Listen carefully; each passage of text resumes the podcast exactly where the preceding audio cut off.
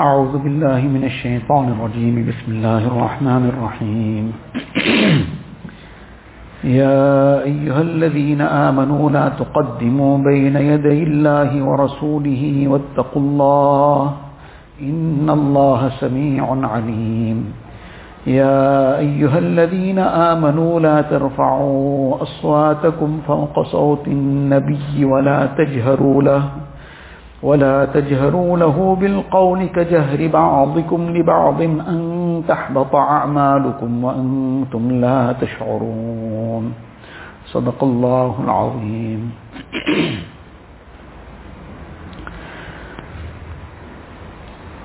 We discussed yesterday the aspect about this ayat relating to adab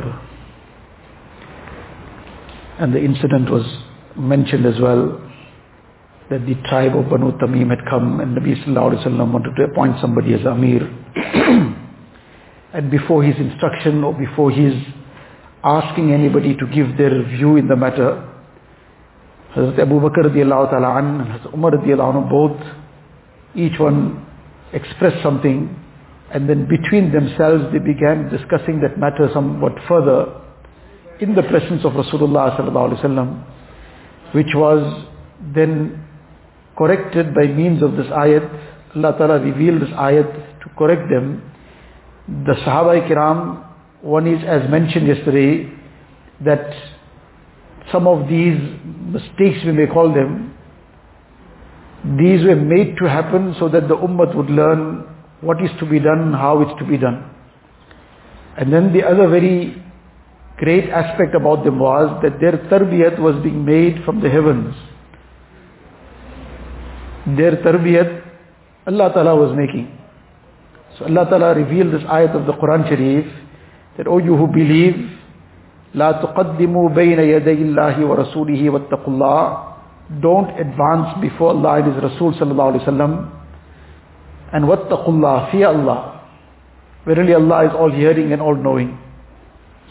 As mentioned that this is a aspect of adab, that the senior would be recognized, the position he holds would be acknowledged and he should be given the due position. So now the father is the head of the house, so that should be recognized, that should be acknowledged and that should be upheld.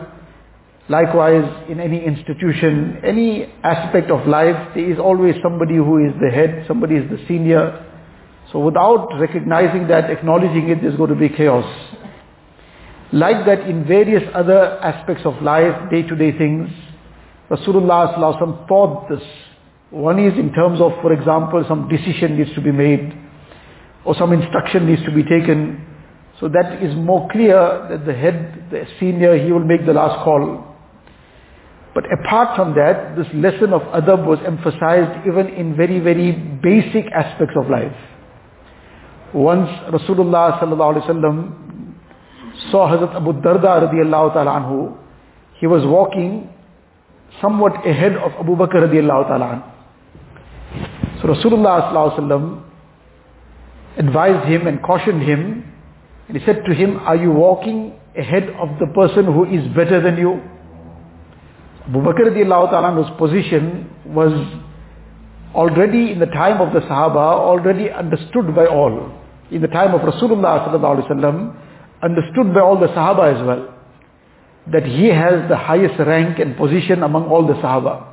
This was well understood. And likewise after him, Hazrat Umar anhu's position was well understood. And therefore we'll find in many ahadith, when a Sahabi is relating something, he will say, we were with Rasulullah sallallahu alaihi wasallam, and Abu Bakr and Umar were also present. Now he's talking about something, something that Rasulullah sallallahu alaihi wasallam explained, something Nabi Sallallahu did. But in order to emphasize the importance of the gathering that was present at that time, the two names that would be taken in many, many instances you'll find that specifically these two names will be taken. To say that like a person says something and he says, well, so-and-so was also present, somebody who was senior, somebody who is very well known or very notable, to show the importance of the occasion that these people were also present. So likewise, you'll find that this was often mentioned by Sahaba. And in fact, let alone the Sahaba mention, mentioning this, on various occasions, Nabi Sallallahu himself, he highlighted the position of Hazrat Abu, Bakr and Umar radiallahu ta'ala. Once Nabi Sallallahu explained something, that a person, he began riding the ox that he owned. Now that ox is not something that normally is ridden, but he, for whatever the reason was, he began riding the ox. So that ox spoke. Nabi Sallallahu is giving this incident. That ox spoke. And he said, I haven't been created for this. I've been created to plow the fields, various other tasks. So, the, somebody expressed surprise or that person expressed surprise that this ox is speaking. Nabi Sallallahu then said, but I bring iman on this. And Abu Bakr also brings iman on it. And Umar also brings iman on it. That their iman Nabi Sallallahu is testifying to. So in any case, this is something that was very well known and very clear among the Sahaba as well. So on this occasion, Abu Darda radiallahu anhu was walking somewhat ahead. So the thing is that he too was aware of the rank of Abu Bakr radiallahu But at that time, it just didn't probably occur to him that he was now walking ahead of him. This should not be the case. So Nabi Wasallam saw this and he addressed him and said, are you walking ahead of the person who is better than you?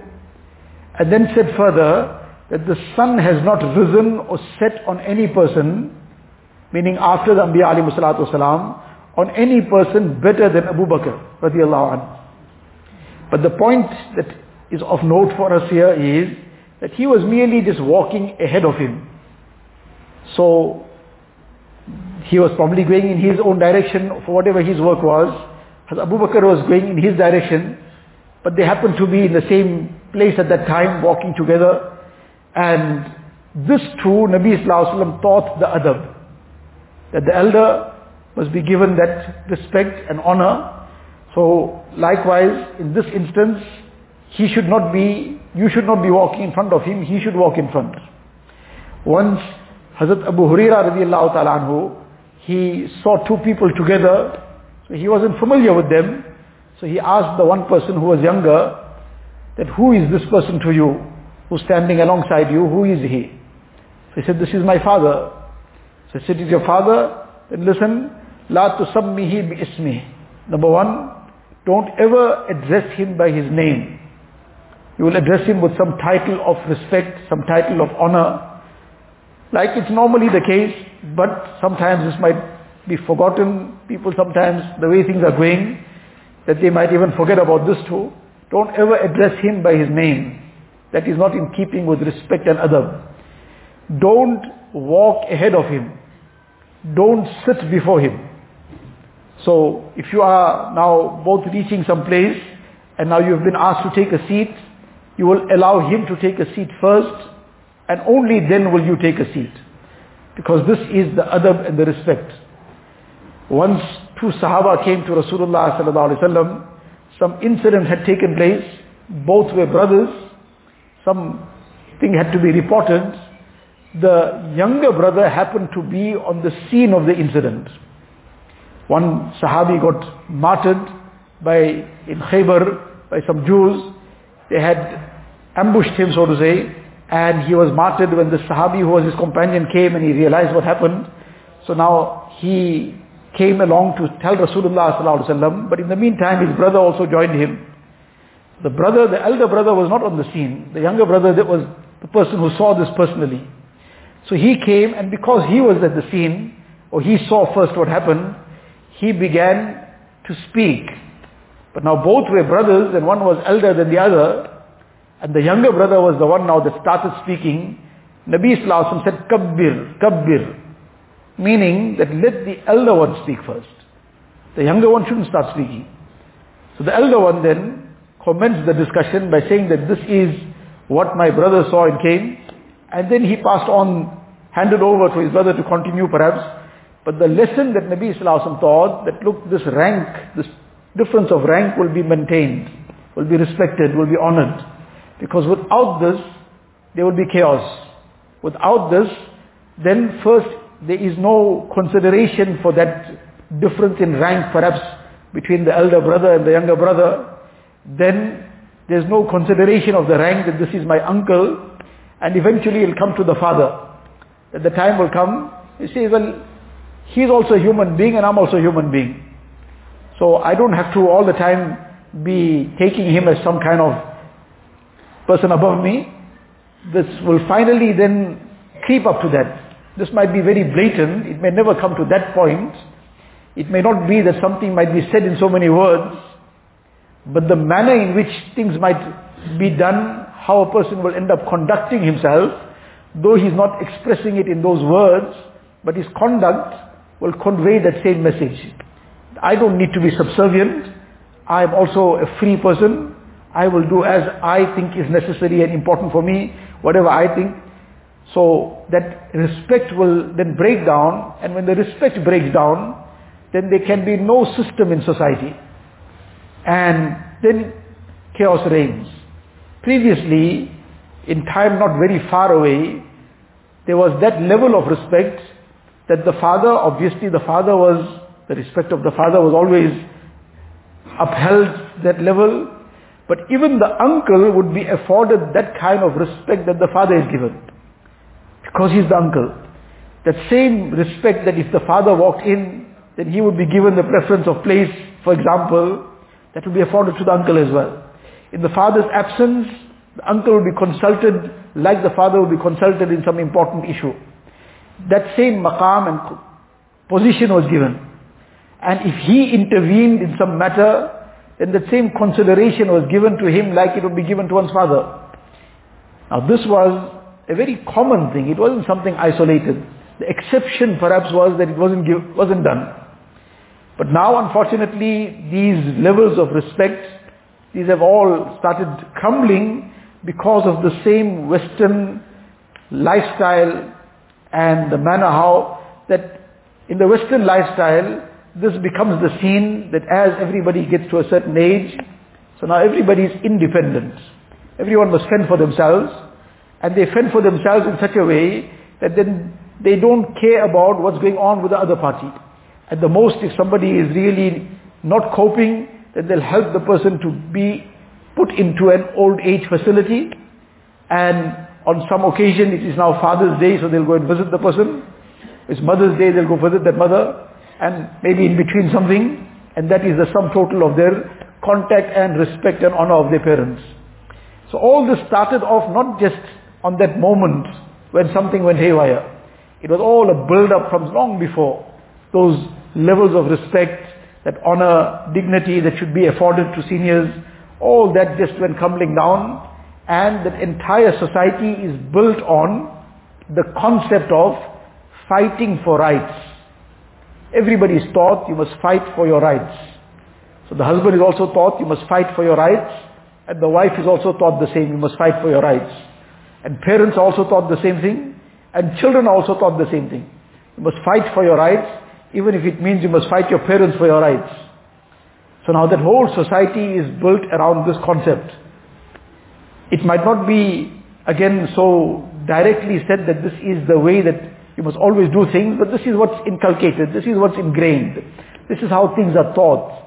And as a result, there are these kind of things that have happened in Western society which can't be even imagined that is this real?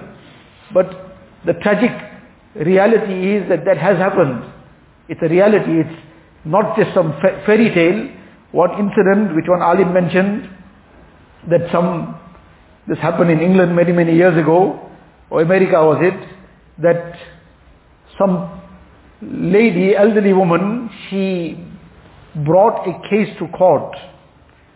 Now the case she brought, probably she tried so many different things and tried doing whatnot, and nothing seemed to work, and in a kind of, so to say, desperation, she finally brought a case to court. The case was against her son. And the son, what the problem was, that now I'm a single parent, and I brought this child up, now he's grown, and he gives me no attention, no time, doesn't take care of anything, doesn't spend any time with me, though he's living in the same space with me. But he has one dog and all the time he spends his time with the dog and he's grooming that dog and taking it for walks and whatnot. But he gives no time to his mother. So I am demanding from the court to order him that he has to give me time as well. And he has to give me attention as well. So in any case, that son also defended the case. He came and also presented his defense. And eventually, the long and short of it is that the judgment came. The judgment came that look, this boy should take care of his mother as well, but the thing is that he's an independent person. He's an independent person, so he cannot be forced to do that. As far as his dog is concerned, he owns the dog, he must look after the dog, and that is the right of the dog that he takes care of it. So, the dog's right, the court upheld, but the mother, the mother, she failed in her bid to get some attention from that son of hers, and he fought for his right to maintain his independence, that he cannot be forced to help his mother, serve his mother. Now this is the extent to which things degenerated and have gone to, as the expression goes, gone to the dogs they say. This was a literal situation where it really went in that direction that even that mother, she was given no consideration, but that dog, that's an animal, that's also something with life, it cannot be ill-treated, it cannot be harmed, that too will be, a person will be accountable to have a dog as a pet is not permissible, but if a person has a guard dog, or he has some other pet, some bird, or for that matter, some, whatever animal, it might be a horse that he has as his transport, or some, whatever other living, uh, something is living, so that has great rights. And to ill-treat it, to harm it in some way, that will become a big problem for a person on the day of Qiyamah. But that does, that's in its place. The point is that the dog was given preference in this society over a person's own mother. Now this is how these things go. This is the direction it goes in. So the thing is that this adab is an extremely important aspect. And here this adab was taught that look, Rasulullah sallallahu his position is such that the greatest amount of respect must be shown. Here you had to wait until Rasulullah ﷺ had given the go ahead. That what is the view in this regard? Only then you would have spoken. Having spoken before that, that was not in order. So therefore Allah Ta'ala is saying, لا تقدموا بين يدي الله ورسوله and then واتقوا الله. Fear Allah in this regard. That you do something that becomes an obstacle in your path. Inna Allah sami'un alim.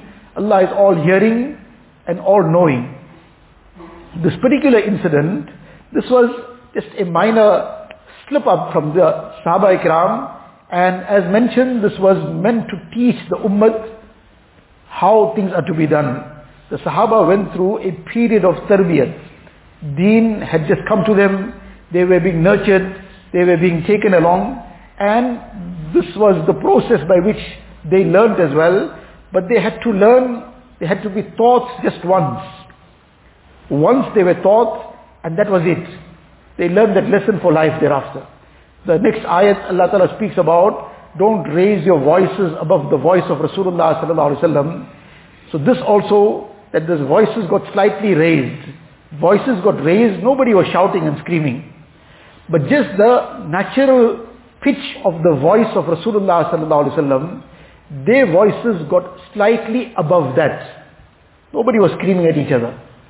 It was just that their voices got raised slightly above that tone and that pitch of the voice, natural voice of Rasulullah sallallahu alaihi wasallam. Upon that also Allah Ta'ala cautioned them that don't raise your voices above the voice of Rasulullah sallallahu alaihi wasallam. They were not talking directly to Rasulullah sallallahu alaihi wasallam at that time. They were talking between themselves. But in that conversation between themselves, the tone of their voice got raised a bit. But being in the presence of Nabi sallallahu alaihi wasallam, this too was termed and deemed to be a degree of disrespect. It was out of a mistake, so they were cautioned immediately, and this became the situation that Hazrat Umar radiallahu ta'ala this one lesson came, and thereafter he would always talk in such a manner that sometimes he had to be asked to repeat himself, because it, he adopted such a low tone. Sometimes without realizing that it was not fully heard, he had to be, so he was talking in that tone, he had to be asked to repeat himself so that what he was saying could be fully heard. So this was the lesson was taught once and that was it. This was this period of tarbiyat that they were going through and they were taught these lessons. So this was just a slight slip up. It wasn't something intentional and it was something that was being taught to them for the first time so they learned it. But now on a more broader level, this is not their issue. This is not their issue. They were not victims of these matters. This is something for us to now ponder over. That this little incident that took place, where one of them gave some view, then the other gave, so to say, a counter view, and then they began getting involved in that discussion. One said that, but no, this is the person that is more worthy, and the other had some other view in regard to that, and he, so to say, countered the view of the first person, and this became a little bit intense between them. So this was then sorted out there and there. That was the end of it. And this was the heart that the Sahaba had, something that was sorted out once. It was nothing personal. They got over it and life carried on. But on, for our pondering, for us to now think in a broader level, that these disputes that occur sometimes, matters of discord, some kind of argument takes place, and sometimes then that starts escalating, and from one thing it leads to another, some small little trivial matter, and in the manner of how it got discussed, and then what came up, and then some unnecessary things started being blurted out, and from where to where things go, and then things just get out of hand. Often, the underlying issue, what is it? There's one of two underlying issues. That what causes these things to become small little trivial things, escalating out of control, and then so many people get involved in it. Like children's play it becomes. Children sometimes, and it sometimes stems out of children's play too. Children quarreling out of their some small little issue, and then parents get involved, and those children after five minutes forgot what it started off from. They are just as friends as they were before, and now the parents are fighting over it. So, the thing that is the underlying issue often, one of it is, in Urdu the words that are used is, one is khud gharzi, and the other is khud rai. Khud rai, khud rai what it refers to is, being self-opinionated. Start off with, I have an opinion, and I am very, very, not just confident about my op- opinion, overconfident, to the point of that I believe my opinion is it. So if you have a different opinion, then your opinion cannot be correct if it's contradicting the opinion that I have. Sometimes it's on a different matter, but sometimes if it's the same issue and there are two divergent views, so now it can either be this or that, it can't be both. Now if I have said it's this and you saying it's that, then I will go to any length to try and prove to you that it is this and not that. So now this self-opinionated situation, this khudrai, that I, I know something better and I'm always right. Nobody says it like this, nobody claims it like this, that I'm always right.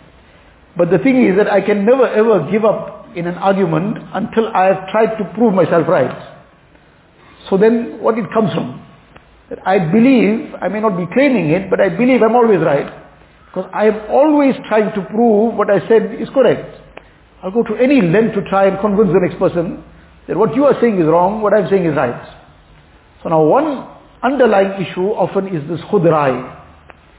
And this is what, especially the mashayikh, when people used to come to them and spend great amount of time in the khanqahs, the thing that they would work on is making fana of this rai, annihilating this self-opinionated situation, annihilating this, that I, I know better and I am somebody.